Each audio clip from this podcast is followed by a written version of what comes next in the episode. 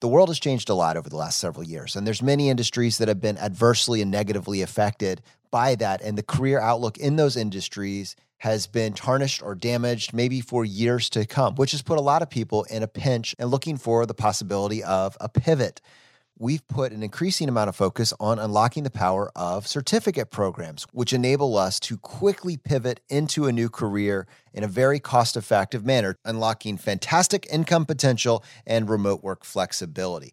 For those of you that are maybe for the first time considering making a similar transition, let me encourage you to check out Salesforce as a potential option. It's hard to overstate how amazing the growth potential in this particular industry is and how amazing the starting salary is, even for people that are literally working their first job in this role with no prior experience. For more information to find out what it is, what it would actually entail, and whether it might be right for you, just go to choosefi.com slash career. That's choosefi.com slash career.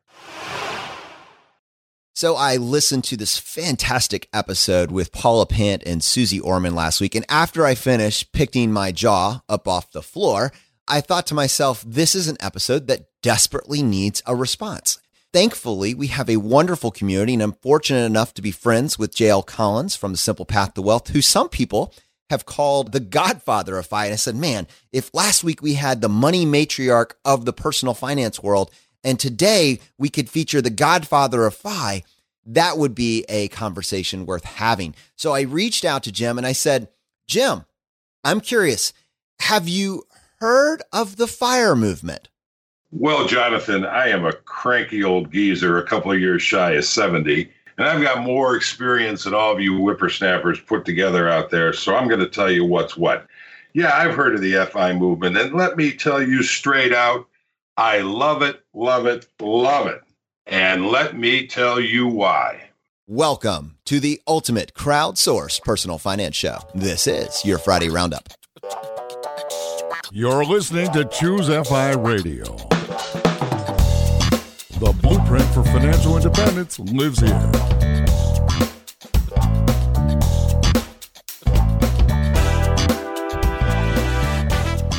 If you're looking to unlock the secrets to financial independence and early retirement, you're in the right place. Stay tuned and join a community of like minded people who are getting off the hamster wheel and taking control of their lives in the pursuit of financial independence. Choose FI, your home for financial independence online.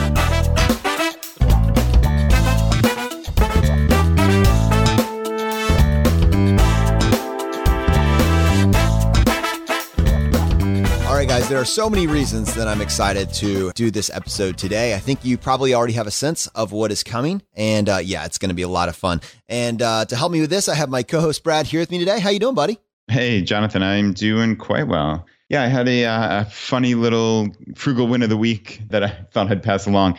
This was kind of one of those instances where being in the FI long term mindset actually really helped me. We got this amazing introductory rate for our garbage pickup. I've heard friends who are constantly switching between different companies because there are probably 10 different companies that come through my neighborhood. But a couple years back, we got this great deal for, I think it was like $11 a month. It was some absurdly low fee like that. And I prepaid for a couple years back then. And I assumed that it would just kind of revert back to the old rate when it came up for renewal. But I just got it recently and lo and behold, I was able to renew at that $11. So what I did was I locked it in for like four more years. Wow. So yeah, it was great. I just I prepaid for four more years. I would have done basically as many as they let me. So um, it was it was kind of hilarious. I, I don't think anybody's ever asked them that question before. But yeah, I prepaid. I mean, unless something calamitous befalls us, we're going to live in this house for many, many more years than four. So I feel very comfortable doing that. Obviously, the risk is pretty low here since we're only talking 11 bucks a month. But yeah, it was just kind of a neat little win, you know? But do you have flood insurance? No, I'm just kidding. All right, we'll get to that. I have a frugal win of the week as well. My cell phone, if you remember, I've been kind of frustrated with it because at this point, the battery only lasts about four hours. It seems like things have kind of started to slow down around that. Although I do not have an Apple, you know, there was this kind of scandal of planned obsolescence when it came to older batteries in the Apple ecosystem. I feel like maybe there's some small spillover into my phone. and I was contemplating purchasing a new one. But I decided to look into just merely getting the battery replaced. Now, in these phones, this is not as simple as just buying a new battery. I mean, you need to have very special tools to open them up and place them in there. And, and I knew that if I tried to do that, I would just break something. It was just too much of a learning curve. And so I went online and I found one of these like screen replacement stores that you see everywhere and just asked them if they could replace a battery. And I happen to have a Nexus 6P. It's probably about three years old at this point. They don't make it anymore, but there's obviously plenty of parts still out there that you can purchase. He said yes. He quoted me $80 to uh, replace the battery, which, you know, I was fine with because I was, this is compare and contrast to, I don't know, $300 for a newer phone if I were just going to go buy another one on the lower end, all the way up to the Pixel, which is their new flagship. If you have Project Fi, which is Google's phone service, being around $800. So I was like, 80, yeah, I can do that. No problem. He actually did end up replacing it for me, and his build price at the end of it, for whatever reason, only came to $47. And Brad, my phone now lasts for, again, upwards of 24 hours. I mean, it's it's insane. The performance is back. It's like a brand new phone. And yeah, I don't want to get rid of it. I'm not one of these people that just feels that obligatory calling to replace my phone every 12 months. It's just I'm very very happy as long as this phone works. Let's just keep using this one. Wow, that is a nice win. And I can contrast it with my fail in that regard because, as you know, my phone was terrible. The battery lasted maybe six hours if I was lucky, and I constantly had to recharge it. And I didn't even contemplate, honestly, looking into getting a new battery. I just assumed, oh, this thing's old, it's junky. I mean, I've had my phone for many, many years. So it certainly, I got my value from it, but probably could have extended it for, in your case, like 47 bucks. Don't worry, young Padawan. One day you will be as good at this Fi thing as I am. Thank you for your many teachings. I greatly They call me Mr. Miyagi.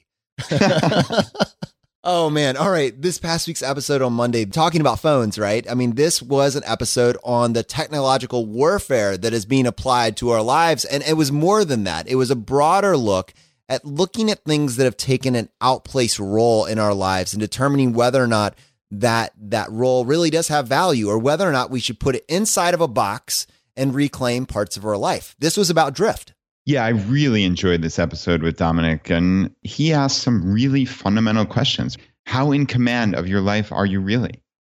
And then he was saying, like, if someone asks him where to start, he looks for these points in his life where he advises people to look for these points where you're resentful or obligated or constantly doing things you don't want to do.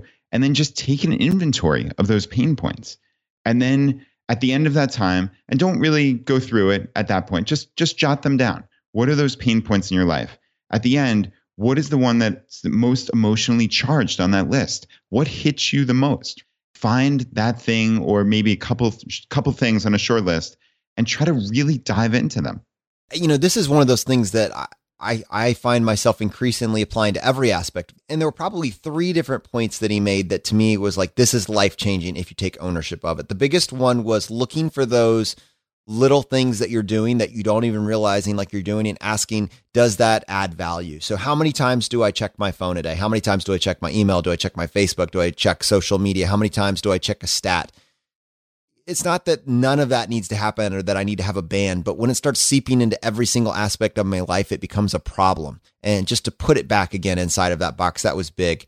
And then the other one for me, there were actually two other points, but the, the one that I'll talk about real quick was this idea of solving this. One of the best things that you can do to combat drift is to look at where your pain points are, look at where your your weak spots in terms of where you just let time bleed. And, and usually for most people, it's the first hour of the day and the last hour of the day. I think for me, I have the luxury of it being the first two hours and the last two hours of the day, right? And so being very, very strong on either end of your day allows you to go into the next day with a lot of intention. And so I think for me, one of the things I've said is let me take a hard stand on just one end of it. Let me take a hard stand on that last hour of the day and let me get out my planner and use my planner to map out the next day and just enjoy that as an intentional time as opposed to drifting from one Netflix show into the morning where you're just doing social media.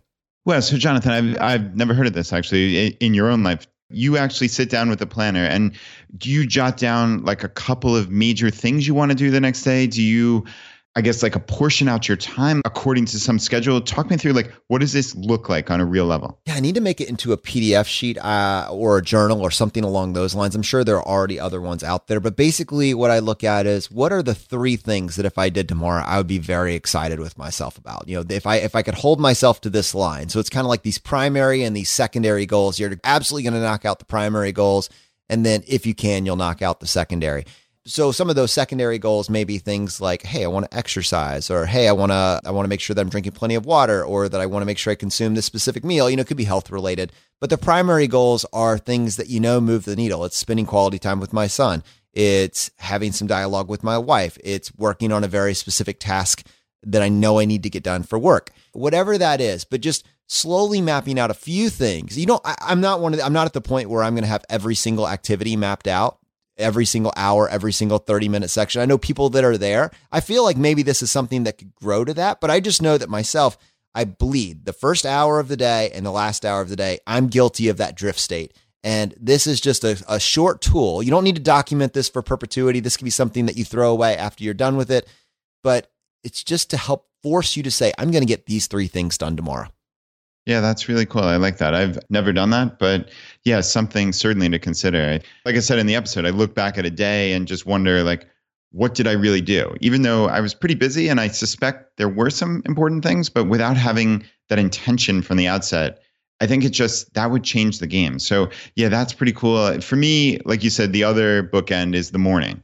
So, I've struggled with just lying in bed and listening to podcasts under this odd guise that that that's productive. And I don't really think it is all that much. I mean, a lot of the podcasts I listen to are value added, clearly. So, like, I think I can at least make the argument somewhat. But for me, it's more of a crutch where I still want to listen to podcasts, obviously, but I think I'd rather listen to them during a different time. So, I think that was like my big takeaway, which is don't turn the phone on, even if it's in airplane mode.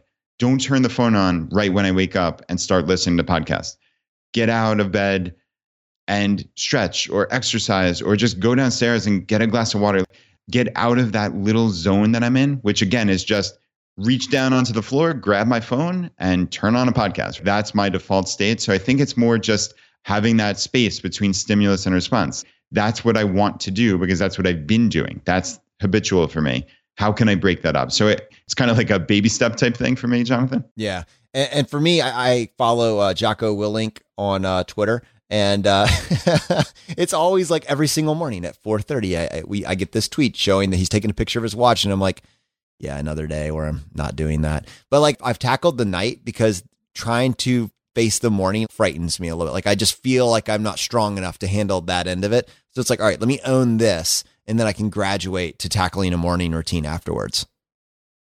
Yeah, and one thing that I definitely took to heart from the episode was turning off all notifications on your phone. I think this is something I I probably did it before we recorded the episode. In fairness, but I, I have been doing it for a couple months now, and it's just really changed the game. Adding that little bit of extra friction to having to unlock your phone and going into Gmail or going into I don't know, whatever else, Facebook to get those notifications, like as opposed to them just popping up. And as Dom saying, your body floods with that cortisol, that stress hormone, when a notification shows up and you just need to check it. There's this pressing, ultimate desire to go check that phone. That's what happens when a notification comes up. Dom said, I'm up against a pretty big force here. There's a thousand of the best designers who are trying to hijack your attention. And also with this variable rewards. You don't know when this payoff is going to occur. You don't know when a notification is going to come, but man, does it feel good when it shows up. So, what do you do to combat that? You just shut them off. I know it took me five minutes on my Android phone to go into settings and notifications and just go into the couple apps that I get notifications from and just shut them off. And what I've done, I think similar to Dom, is I've left maybe I think I've left two. So any phone calls, very few people have my cell phone number. Any phone calls come through and text messages. So I'm pretty much assured that if I'm getting either a text or a phone call, it's likely from someone important or at least enough that when I do check my phone, it, it's worth spending that attention. So that's kind of the line that I've drawn. But I think it's perfectly plausible even for me to shut off text messages. I'm I'm contemplating that. So, uh, yeah, Jonathan, have you shut off notifications at all? Well, I was actually going to probe you a little bit further on this. So I, I have shut off, so I don't get Facebook notifications. I still get email notifications. Do you not get email notifications? I do not. Okay, I haven't done that. I could see how that could be useful. Uh, yeah, I think across the board, I don't know if I've done it systemically or just kind of organically, but yeah, I don't get a ton of notifications on my phone. When he was talking about that lottery mentality, that variable reward, that really resonated with me. It's like you open up your phone, you just wonder if something's going to be there waiting for you. And in fact, I even remember interviewing him, questioning him, and where it's a phone interview, it's not a video interview. And I remember probably even during that interview at some point, that phantom feeling where I was checking my phone to see if something had come through. And the irony of that did not escape me. I mean, it was just, it was truly wow. Even right now, it's so ingrained, you don't even realizing that you're doing it. And it kind of feels like you're separating a part of your body. And I, that's why I love, and maybe you can uh, unpack this a little bit more, but he actually did a detox from all technology. And he uses that throughout his life in different aspects of his life. So he's done this if the phone is really important to him, he's done it with the phone. He's done it with different types of TV. He's done it with different forms of social media. Like he you know, he kind of looks at his life and says, is something taking an outplace role in my life and is that adding value? If not, a detox is a very good way to go about reclaiming that. That's interesting. And he was describing Cory Muscara, who we had on in episode 61, who does digital detoxes. And this was someone who did a six month silent meditation in Burma, who obviously can focus. He's had that period of time, but he still is susceptible to it. So if Corey is susceptible to it, we all are, obviously. So I think there's value in trying to take some type of digital detox to prove to yourself that you can do this, to see what your body and your brain feel like when you essentially shut off this drug. It's not hyperbole to call it a drug. So I think we need to take real, significant, and evasive action to figure out what are these phones doing to us? They're marvelous tools. I couldn't live without mine. I'm sure everyone listening to this, it feels the same to some degree, but they do have a tendency to take over our lives. And we're fighting companies with billions of dollars and tens of thousands of ultra intelligent men and women who are creating these notifications and creating these devices to get our attention, right? So you have to fight back in some way. And I think a digital detox and certainly the much less invasive approach of shutting off these notifications, I think I think that really will help you. Dude, we're about to go to Chautauqua for a uh, seven day period. Should we use that as a challenge to do a digital detox? Ooh, yeah, I thought about that. I thought about what what happens if they don't have Wi-Fi there, or if we just don't sign in. That would be really pretty interesting. Now, your family's not going to be with you, so you will have to carve some time out to get outside of that. But for the rest of it, I, I might take that on as a personal challenge just to see if I can go an entire week without checking in at all. It feels so scary to even say that. Like, that's when you know you have a problem. Man, right. I would be incredibly impressed if you could do that you know, uh, let me tell you about one thing I have done, and just to show you baby steps here. So, talk about morning routine. My family, almost seven days out of the week. There may be a couple days that we've missed because of some scheduling we have, but we right around 7:30 a.m. in the morning, we take a family walk. So me and my wife and my son, and we go. It's about a mile, mile and a half. It is probably one of the highlights of our day. In fact, it sets the tone for the entire day. And one thing that I have taken to doing is I just leave my phone at home for that very specific period of time. Now, I know that doesn't sound like a big deal, like, oh, well, yeah, of course, duh. It, it, it kind of is. And let me tell you something that when you're spending quality time with someone and you have your phone out for a second, in my specific relationship, that quality time no longer counts. Like it, it, just doesn't. Oh, well, he checked his phone, you know. So as, and I'm not saying that she, my wife actually verbalizes this. I just can read her, and I can read that assessing whether or not I'm being present or whether or not I'm just responding to her so I can immediately get back to something else that's going on. And it's powerful when you just say, my family is a priority. The people that I'm spending the time with are a priority. It's not in between a notification. I'm with you. No, I'm with you. If that's profound and these tiny micro doses, about an hour a day, then how profound is it when you were to apply that for a solid week? What would that actually mean for your life if you were to do that for a one week period of time? And if you feel like you can't do that, what does that say about you? Hmm. All right. Well, I would love to see you take this on. I think, like you said, unfortunately, I can't do it fully since I do need to be in touch with my family. But uh, yeah, man, I'm I'm going to do as much as I possibly can. So who knows? Maybe a 24 hour fast, if you will, or detox. I think that's perfectly reasonable. And maybe stringing a couple of those together throughout the week, I can take on. And yeah, I'd be impressed if you undertook something like this as well. I think I'm going to. I think the challenge, the gauntlet has been thrown down, and I accept. We're gonna we're gonna try and make it happen. We'll report back and see what the benefits are at the uh, end of October when we're back to recording. All right, guys, we've been teeing this up. Some of you were like, I have to listen to this episode specifically for this response, and some of you took the opportunity to email us. We got about four requests for a response. So, without further ado, here is Jim Collins from JL Collins NH, the author of The Simple Path to Wealth, who in the FI community we have coined as the godfather of FI. Jim, welcome to the podcast. Thanks. It's a pleasure to be here with you guys. So I'm quite aware that at this point you have gotten a chance to listen to the now infamous Susie Orman on the Afford Anything podcast. What do you think?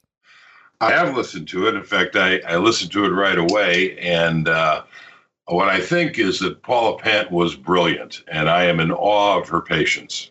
Yeah, Jim, I completely agree. Paula was masterful. And and just for the audience, this is episode 153 and 154 of the Afford Anything podcast. They were published October 1st and October 5th, respectively. So if you haven't heard those episodes, I highly recommend you hit pause on this and go download them and listen. And yeah, it was really one of the most interesting and amazing things to happen in the FI community, probably in the last couple years, right, Jim? Absolutely. And so one of the things that, that I know Paula has gotten some negative feedback on, mostly positive, I gather, but some negative feedback is that she didn't push back. She didn't challenge Susie enough. And I think she handled it exactly the way it should have been handled. I mean, when you bring a guest onto a podcast, presumably your audience knows what you think. What they don't know is what your guest thinks. And your job as an interviewer, and I think Paula did this masterfully, is to bring out the guest's ideas. I, I have to say, listening to Suze, that wasn't very hard to do. You just had to kind of stand out of the way. Hmm. but it is hard to resist the temptation to debate the issues. And I think Paula did exactly the right thing in, in resisting that temptation. Well, in my mind, I felt like she almost gave Susie just enough rope to kind of hang herself. I mean, her arguments, it was it was actually painful to listen to. Brad, I know that you have um, kind of used like this Alan Greenspan example many times of just basically word vomit and you make everything sound so complicated. Everybody just kind of nods their head, but it's kind of just out of fatigue. And I just wanted to press pause over and over again because there were so many just logical fallacies going on that I was like, ah, we need to we need to slow this down. Yeah, I think the biggest thing that that struck me is this was somebody who was obviously talking about uh, in fire a subject that she really didn't understand. And yet she had no trouble pontificating about it. And I think that's what has a lot of the fire community uh, up in arms. And the sad, tragic thing is that from some of the comments that Susie made when she talks about, you know, you should save your money and you should invest it and compounding's powerful. I mean, there are a lot of commonalities there. And I think that if Susie uh, understood what fire really is, that she'd probably be more comfortable about it.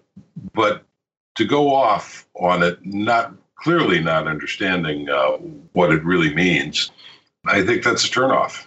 Yeah, Jim, I completely agree. It sounds to me, when I was really listening to it, that Susie was arguing for a FI lifestyle, at least in her own life, right? She said she was a waitress, I think, until 30.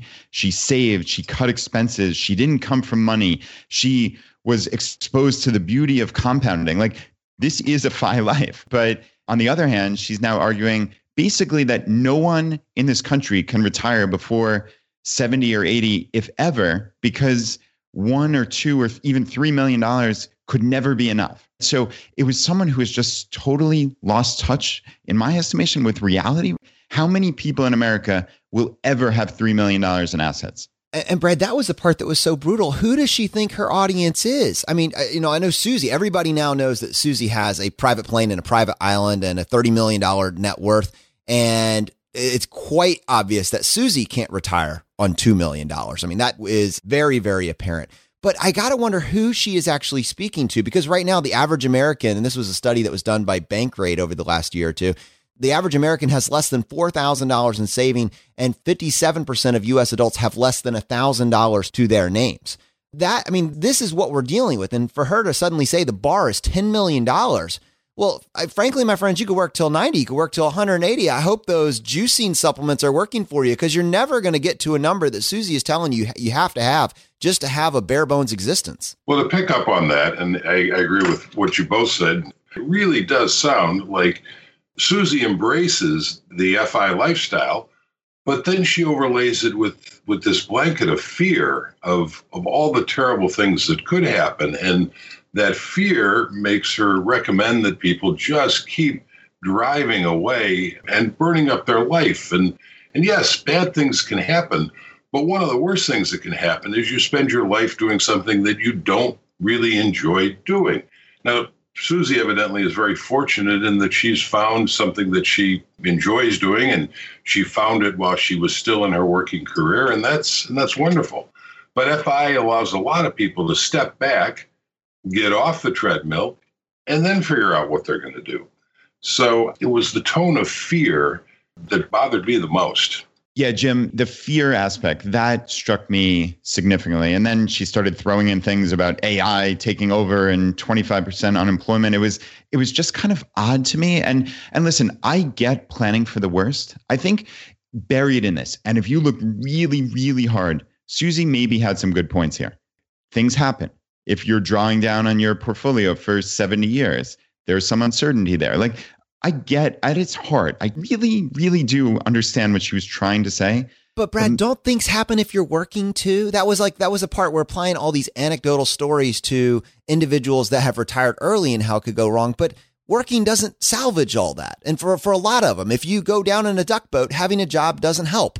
You know, it's it was yeah. just it was this like dichotomy of, oh, we're going to throw anecdotes at the person that decides to save 50% of their income, knowing that a future where AI is going to get rid of all the jobs. It seems like the person that's preparing for that now has an advantage. Oh, but the anecdotes, because you're going to have all of these disasters fall. You're not, sad. you don't, you don't get saved that just because you have a job. Stuff happens. Yeah, I mean, there's there's no question, and and yeah, I was getting to the Susie had maybe tiny little good points, but you can't live your life worried about every black swan event. I mean, clearly you have to do what you have to do to safeguard yourself. That means getting reasonable insurance. It means saving for a rainy day, right? The things that people in the fight community obviously do. But Jim, your point was brilliant that probably the biggest thing to worry about is losing decades of your life. That is the one non-renewable resource. You know, the other the other interesting point is there is probably not another group in America who thinks more about and is more skilled at preparing for the future and the storms that can come in the future than the FI community. I mean, that's part of the deal. We, you know, we plan to build up assets that can protect us against fate and allow us more choices. And I can't imagine that there is there's another group of people in the country who are more skilled at that task. Yeah, imagine that you're planning on traditional retirement and you don't even start thinking about what can go wrong until your late 50s when it's getting closer. Like, as opposed to an early retiree where everybody is telling them that it's not possible, everyone is telling them that something horrible is going to go wrong. You're going to have to start thinking about these things. You're going to have to start stress testing your plan. In fact, you probably be need to be a little bit more aggressive about stress testing it. I think that obviously in our community and the three of us here, we put a lot more emphasis on the FI than we do on the word retirement, which I think speaks to some of what Susie was talking about. But the fact of the matter is that this is not a community of people that are trying to be talked out of buying a pool that they can't afford. This is a community of people that are trying to figure out how to get from a 30% savings rate to a 40% savings rate while navigating current tax laws, while navigating all the complexities of healthcare. This is a community that is spending most of their free time studying this. And I don't think Susie like realizes that or comprehends that. I, I, I ask myself, who is Susie? What is this content that she has? She's released these books. What would I learn from going and checking out Susie on the Oprah channel? What would be there? And I know that, you know, in 2003 to 2008, Susie was a big fan of homeownership. This being the one that you absolutely needed. This, this was the key to making it for financial security. 2003 to 2008, she was saying anything below a 7% interest rate is amazing. And don't worry about if it's a housing bubble because owning a home is a keystone to wealth. That is an actual quote from an article in Oprah magazine. You can you can do the timeline there. In 2012, uh, Susie was talking about a prepaid debit card. She was trying to help poverty. She wanted to eliminate poverty, and so she said the best way to improve your credit, I'm going to come out with a with a card that will be a prepaid debit card. It'll only cost you $3 a month. And if you use this card religiously, you're going to actually be able to improve your FICO score. And there is video everywhere around the internet of her talking about how her approved prepaid debit card with only a $3 a month fee is going to allow you to suddenly rejuvenate your FICO score. This was everywhere. It's not debatable. She was, I, I, genuinely think if, if Susie left the personal finance world, it was largely on the backlash of this card after it became mainstream and everybody kind of knew about how bad it was because it wasn't just $3 a month. There was an insane number of fees that were actually documented fees to talk to a customer service agent, fees to get paper statements, fees to put money on the card, totaling, if you were to actually use all these additional services, like uh, close to 20 bucks a month. It's, it's absolutely insane. And then the most important pitch for this entire card, the reason that you should be paying these fees for this cards is the repairing of the FICO score. And of course, it had zero effect. There was there was language at the bottom to say possibly in the future, possibly the credit unions will consider this as a substitute for a credit score and will account for this in your number. No, no, no, my friends. Doesn't work that way. They never did that. And it took literally years before they quietly disbanded the card, long after people that bought into the Suze brand were sharing this idea with their friends. This is a person who has significant blind spots, which is why I have trouble listening to her tell me what the future is going to be. There's just obvious things that that she hasn't seen and in fact times that she has set aside common sense to make a buck. So this is interesting to me, Jonathan, because I have to be honest. What I know about Suze Orman, you could have put it in a thimble and had room left over for a cup of tea until the Paula Pant interview.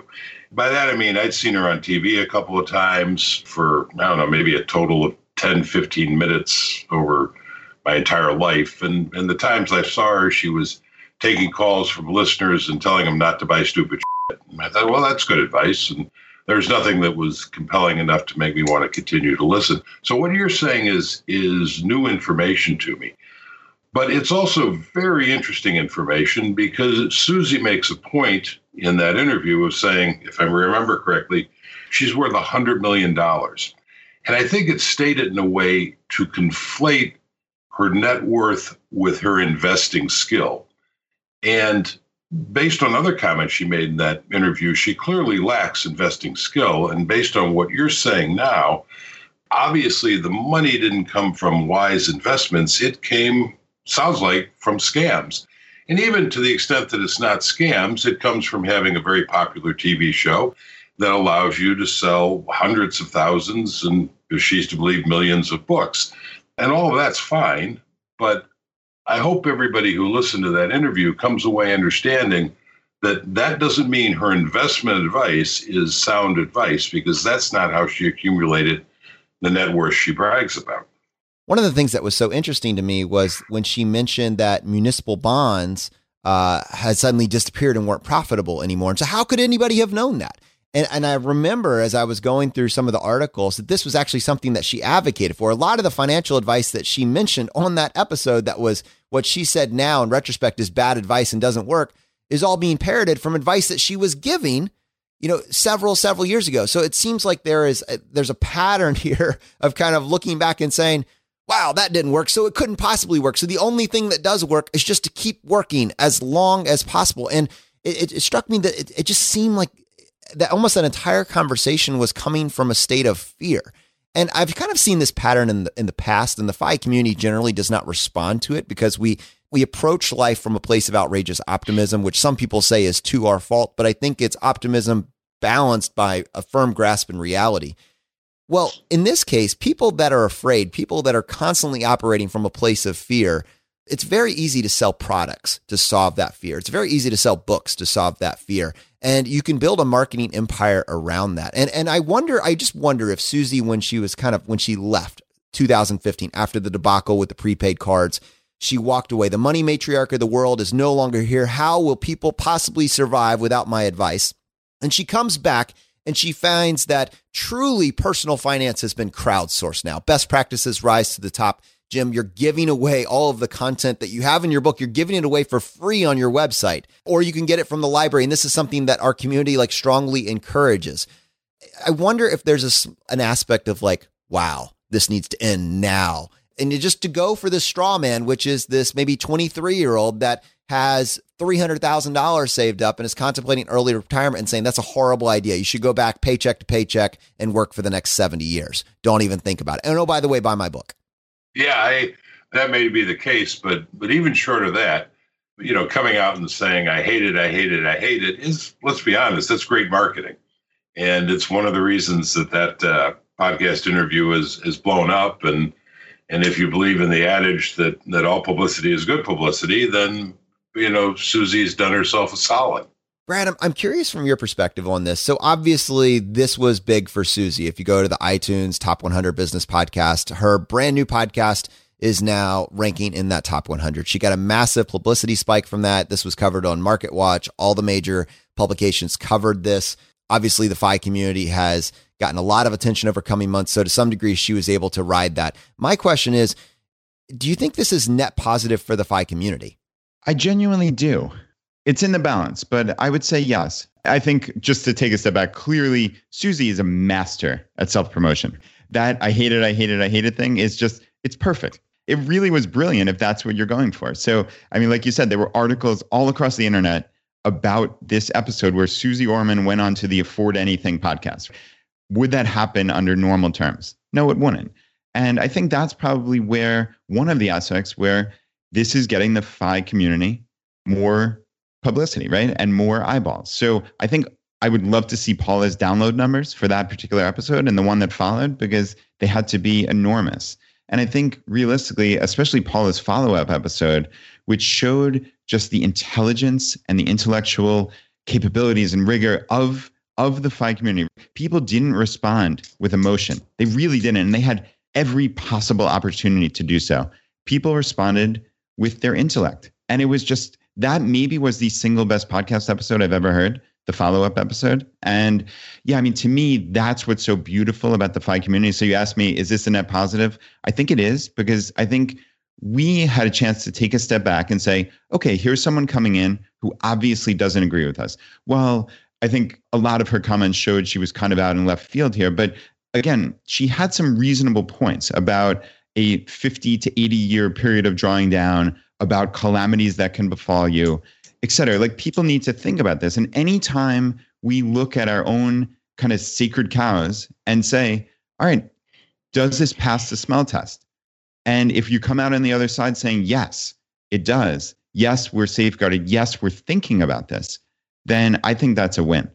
So, circling back, Jim, to this idea of how much money do you actually need to retire? I think that's one of the things that she was very vague about. It was it was something like, well, if you're an early retiree, you need uh, $10 million. But if you are a gas line worker, then you only need $2 million. I mean, she kind of moved the target a couple times. But one of the things that, that I heard is it will never be enough. And I'm curious, like, what are your thoughts? How much money does one need to retire? First of all, it, it was absolutely striking to me the amounts of money she was throwing around uh, that you needed for retiring. It was it ranged from what I heard $10 million up to $100 million. And if that's truly the benchmark, only a tiny fraction of people in the world are ever going to have that kind of money to retire. But I think what Suze is missing is that whether or not you have enough to retire, there's there's two sides of that equation. One is how much money you have, the other is how much money you need or you're spending. Now, Suze is looking at the world from Suze's perspective. And if I heard her correctly, Suze sold three, four, five houses to buy a private island. She's got a private jet. Well, with the lifestyle Suze has trapped herself in, yeah, she's probably going to need 50 or 100 million dollars. But you don't have to trap yourself in that kind of a lifestyle. So it's really a function of how much do you actually need. I tell the story um, on my blog, and, and I think I tell it in my book too about my friend Ken. And this is a story that goes back to 1993. Ken and I were having lunch just before Christmas, and Ken was in the financial business. So that's a business that pays well. And, and he had just gotten his annual bonus, and it was $800,000. And what we talked about over lunch was how you can't live on just $800,000 a year. Now, to most people listening, that's going to sound absurd. But sitting across uh, the lunch table with Ken as he went through his expenses, kind of like Suze did, the multiple houses, the private education for for the children, the trips, the fancy cars, and on and on. He was right. $800,000 was not enough to support the lifestyle that he'd constructed. Now, let's say Ken wanted to retire. I don't know how much he made beyond the bonus, but let's just say it was a million dollars. Well, if we use the 4% rule, we know that you multiply that by 25. So Ken would need $25 million to retire at his current lifestyle. I'm retired. I don't have $25 million. Brad's retired. I, I don't think too many people in the FI community have that kind of money, but we don't have that kind of lifestyle either. I think Ken was a happy enough guy, but I've known people who've never made more than $40,000 a year who have achieved FI at a standard of living that, that they're comfortable with and that they enjoy and that, that make them happy. And there's all kinds of psychological research about what makes people happy, and money's a small part of it. And the truth is that while it's a part of it, it doesn't take that much money. What's crazy is Suze actually said that in the episode, but didn't connect the logic. I mean, I'm just thinking when she's talking about uh, what she did, what she learned all those years ago. She says, I did all the retirement planning for the Pacific Gas and Electric, which is a utility company for Northern California. 7,000 people would retire and they'd see me. I did all the retirement planning most of those years for them. What was fascinating is that people who made fifty or $60,000 a year, who were the line workers, the gas meter readers, all of that, they had more than enough money to retire versus the executives that had millions in their 401k was going to get a pension of $13,000 a month and blah, blah, blah. And what I learned from all of that is that when you make a lot of money, the more money usually you make, the more money you spend. You don't save it, you don't invest it, you're not wise with it. So when you don't make a lot of money, normally you don't spend like you have a lot of money because you don't. So you tend to stay out of credit card debt. So like there's a cognitive fallacy going on here. This is just obvious. What if you could take the mindset of the line worker and apply it to an above median income salary? It, it just it just works. But it doesn't sound like she's willing to extend that logic to someone that's pursuing financial independence. Well, it even works for the line worker. As I said, I've known people who never made, I don't know what a line worker makes, but you know, 30, 40, 50,000. I've known people who've never made more than 40,000 in their life who achieved FI. I mean, the math works if you if you understand the balance between what you need, what you spend, and what you have. And I think your your point's well taken, and it brings me back to what I said earlier. I think Suze fundamentally doesn't understand what the fire movement is all about. And I think that's one of the reasons that what she says is so contradictory, comes across as so contradictory and so confusing. Now, whether she just doesn't understand it because she hasn't been willing to look into it, or whether she decided strategically that it would get a lot more play if she said, I hate it, I hate it, I hate it. And of course it has. I have no way of knowing that. But clearly, either by design or by lack of effort, she has no idea what the fire movement's really all about. Jim, do you think any of the confusion comes from the acronym itself, the FIRE? Right? Like we focus on FI here at Choose FI the financial independence aspect, but clearly the retire early has some has some baggage. Absolutely, and and you know the I have a love hate relationship with the FIRE acronym. I love it because it's brilliant in itself. It's you know fire is it's a cool concept as you guys do. You came up with a wonderful line uh, that you use at the end, I think at the end of all of your podcasts. The fire is spreading. For that reason just, alone, I hope it doesn't go away. I would hate to have to come up with a different ending to our show. well, you know, and I've actually spent some time trying to come up with a different, equally clever acronym that that would be, man, I failed. Yeah. But to go back to Brad's point, I think that word retire you know, it's it's given rise to I think Mr. Money Mustache first came up with the idea of the Internet Retirement Police, and it's given rise to a lot of confusion and frankly a lot of hostility towards this whole movement when when people say, "Yeah, you know, I've I've achieved FI," and then the next part of it is I've retired early, and the next part of it is I've gone on to do something else that I'm really enjoying, and oh, that happens to make money and well now you're a fraud because you're not really retired you know i've if you look at the comments of any of the public interviews that uh, money mustache has done you see it filled with that kind of stuff well you've got a blog and it's making me you're not really retired But I don't think retiring was is really the point. It certainly was never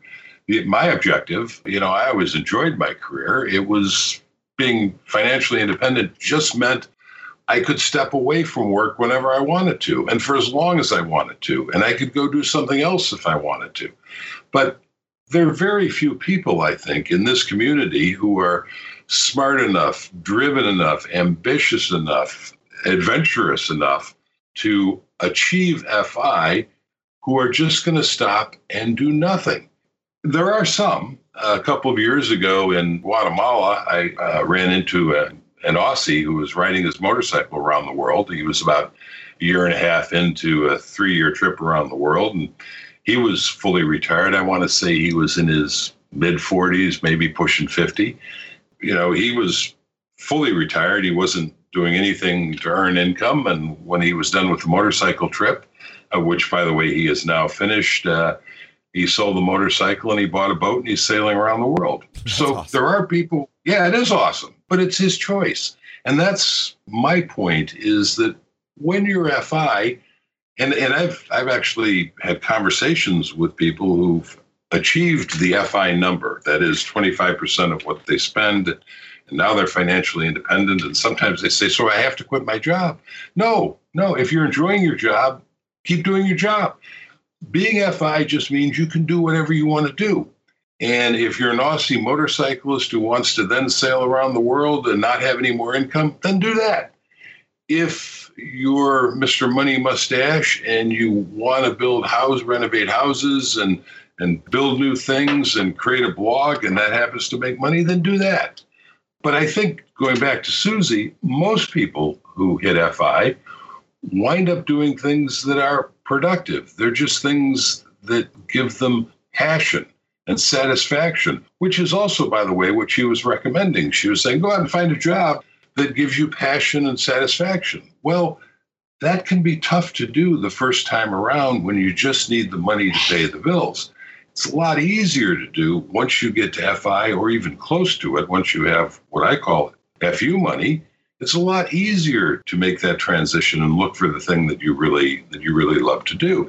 That's another reason I think that if Suze really understood FI, then other than for promotional reasons, she wouldn't be saying she hated it.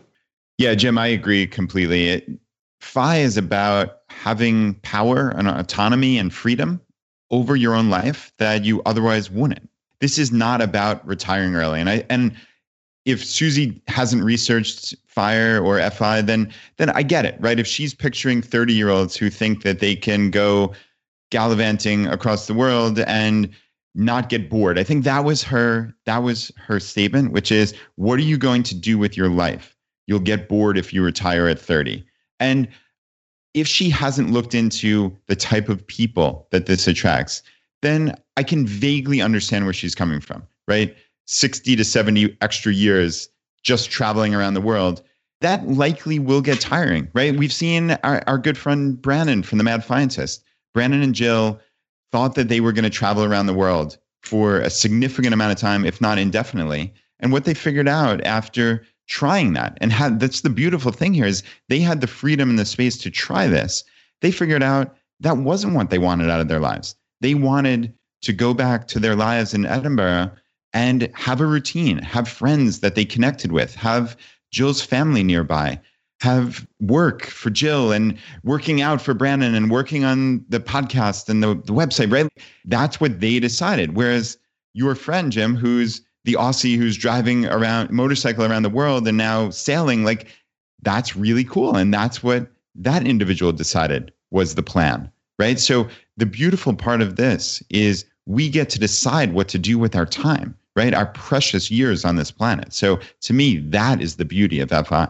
You know, Brad, that's it exactly. Is is FI gives you the freedom to create the life that is best for you. And I think one of the objections I had with Suze is she has this one straitjacketed vision of how everybody should live because it's the way she lived.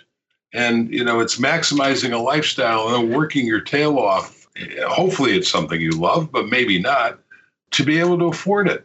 The world is is a huge thing. I mean, you're right about Brandon and Jill. You know, they FI allowed them to try to try travel and it didn't suit their needs. And now they found a different way to live that does.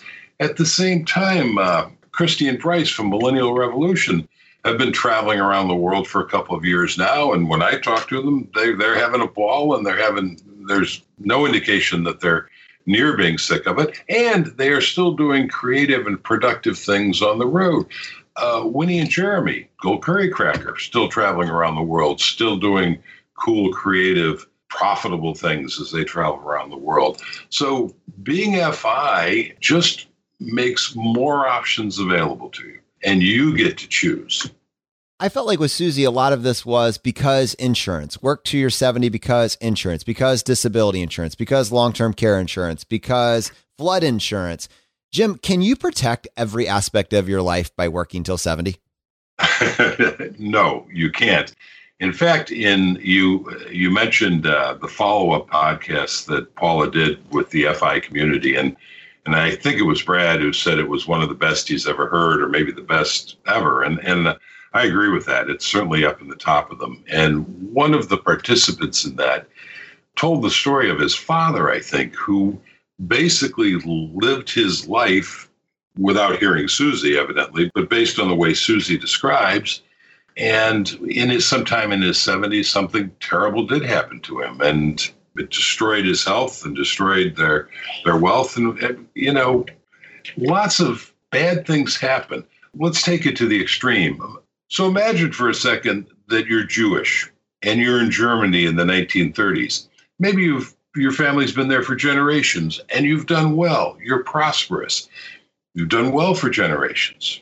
And then things start to go downhill and more restrictions are put on you. And then suddenly some of your property gets confiscated, and then more. Maybe if you're one of the lucky ones, you escape as a refugee with the clothes on the on your back. Now, talk about losing everything. What's striking, World War II ends, those people who survive go on. Now, what do they teach their children? Do they teach their children don't bother because it can all be taken away from you in the most brutal of fashions? No. They teach their children the value of hard work, the value of education, the value of saving, the value of investing. All of those same things that situationally turned out badly for them. Why do they do that? Because they know that while the most horrible things can and sometimes do happen in life, by and large, they don't. And by and large, even if they do, you will be better off by being thrifty, by being educated, by working hard, by investing. Yeah, and Jim, my uh, mother's side of the family is actually Jewish, and and I can certainly vouch that those lessons, those positive lessons, have been passed down through the generations. So yeah, that was an especially impactful story for me personally. So thank you for bringing that up. And I kind of wanted to pivot here back to the episode. One thing that jumped out to me, especially with you, Jim, you're the author of The Simple Path to Wealth. And I think many people in our FI community follow the advice that, that you laid down with low cost index fund investing, controlling fees, and that being the most important path to long term wealth. But Suze was talking about her investing advice, right? And I think she mentioned municipal bonds and some kind of selling Tesla stock. And I, I just love your thoughts on where she was coming from what was sometimes it was kind of hard to tell where she was coming from because she was she jumped around quite a bit and she'd throw out a line and then move on to something else. But one of the things that that you just mentioned that also struck me was Tesla stock. And as I recall, at, at one point she indicated that she had owned Tesla stock and she had sold it. And the reason she had sold it is she's seen Elon Musk take a puff of a joint on on video that really rocked me back in, in my seat on a couple of different levels. So, level number one, for anybody who's familiar with my stock series or my book, is I am absolutely convinced, and the research backs me up, that trying to pick individual stocks is a loser's game. But if you're going to do it, I don't think I have ever heard a worse reason to sell a stock than the one Suze threw out, which is basically I saw the CEO do something I didn't like, or that maybe morally offended her, or whatever it was. So if you look at Tesla stock, you can say, okay, if you're a bear on Tesla stock, you're probably looking at it and saying, you know, you look at this company and you look at the amount of money they're losing and the amount of money they need is in, uh, from investors to keep going, and you look at basic business metrics, and none of it makes sense. If you're a bull on Tesla stock, you're looking at it and saying, Tesla is breaking new ground. They're going to reshape the economy going forward, not just with electric cars, which are the future, but even more importantly, energy storage and the battery technology that that they're creating. And and they're going to be like Amazon was, you know. And Amazon, of course, was famous for Jeff Bezos was famous for saying he didn't care about profits, and that drove the basic business people, analysts nuts, and the futurist people loved it. And and Amazon, of course, has turned out to be a great investment. But a lot of companies that had that same philosophy back in the day, let's be clear, crashed and burned, which is one of the reasons I don't think you could pick individual stocks. But if you're going to own Tesla, you can make an argument to own it and you can make an argument to short it, but to own it and sell it just because the CEO does one thing that that that offended you just makes no sense to me at all. And it and it shows a lack of investing savvy and frankly a lack of investing discipline yeah, I think you make some great points. So, so Jim, uh, are you going to be picking up uh, Suze's latest book? Uh, no, I don't think so, and I haven't. Uh, as I indicated before, I really don't know about much about Suze, and I guess she's written several books. And listening to the interview, there's nothing that that makes me want to pick one up. I have to say, I I do envy her the uh, eight hundred thousand copies that she indicated she sold of one of her books, and in fact, I I was teasing my my agent shortly thereafter, and I asked her, "Hey, how come my book hasn't sold eight hundred thousand copies? My book has sold fifty thousand copies, which until I heard Suze, I thought was pretty good." And and when I asked my agent that, she said, "Well, Jim, you don't have a TV show." yeah, Jim, that's something well that we need to start working on. All right, J.L. Collins, author of The Simple Path to Wealth. Thank you so much for uh, joining us on the show today. Hey, it was fun. Thank you for inviting me. All right, my friends. Well, unfortunately, that's going to bring this episode to a close. If you got value from today's episode, if you've been getting value from the episodes up to this point, just take one second and press the subscribe button on the platform you're listening to this on. It just lets the providers know you're getting value from the show and you want to be here when we produce additional content. Now, as you know, we like to finish every episode by doing a drawing for a copy of a book that we have found useful. And there's three books that we offer. One of them is not Suze Orman's. I'm sorry. Uh, but we offer J.L. Collins' book, The Simple Path to Wealth. The second book is Dominick Quartuccio's book, Design Your Future. And the third book is Vincent Pugliese's Freelance to Freedom. If you want to enter the drawing to win one of those books, all you need to do is just go to choosefi.com slash iTunes, follow the instructions there, and leave us a short written review on either iTunes or Stitcher. And then send us an email to feedback at choosefi.com, letting us know that you left a review and what screen name you left it under. We announce the winners every week on the Friday Roundup, and we give away one book for every five written reviews that we get. Brad, how many winners do we have today? All right, Jonathan, we have one winner today, and the winner is Tina. And Tina says, loving it. Just what I was looking for. I love this podcast. I am self taught about my finances, but what I was missing is how to apply my knowledge in a real life setting. And this podcast and community has given me that. Great job, guys. Please keep up the great work. All right, my friends, the fire is spreading. We'll see you next time as we continue to go down the road less traveled. You've been listening to Choose FI Radio Podcast, where we help middle class America build wealth, one life hack at a time.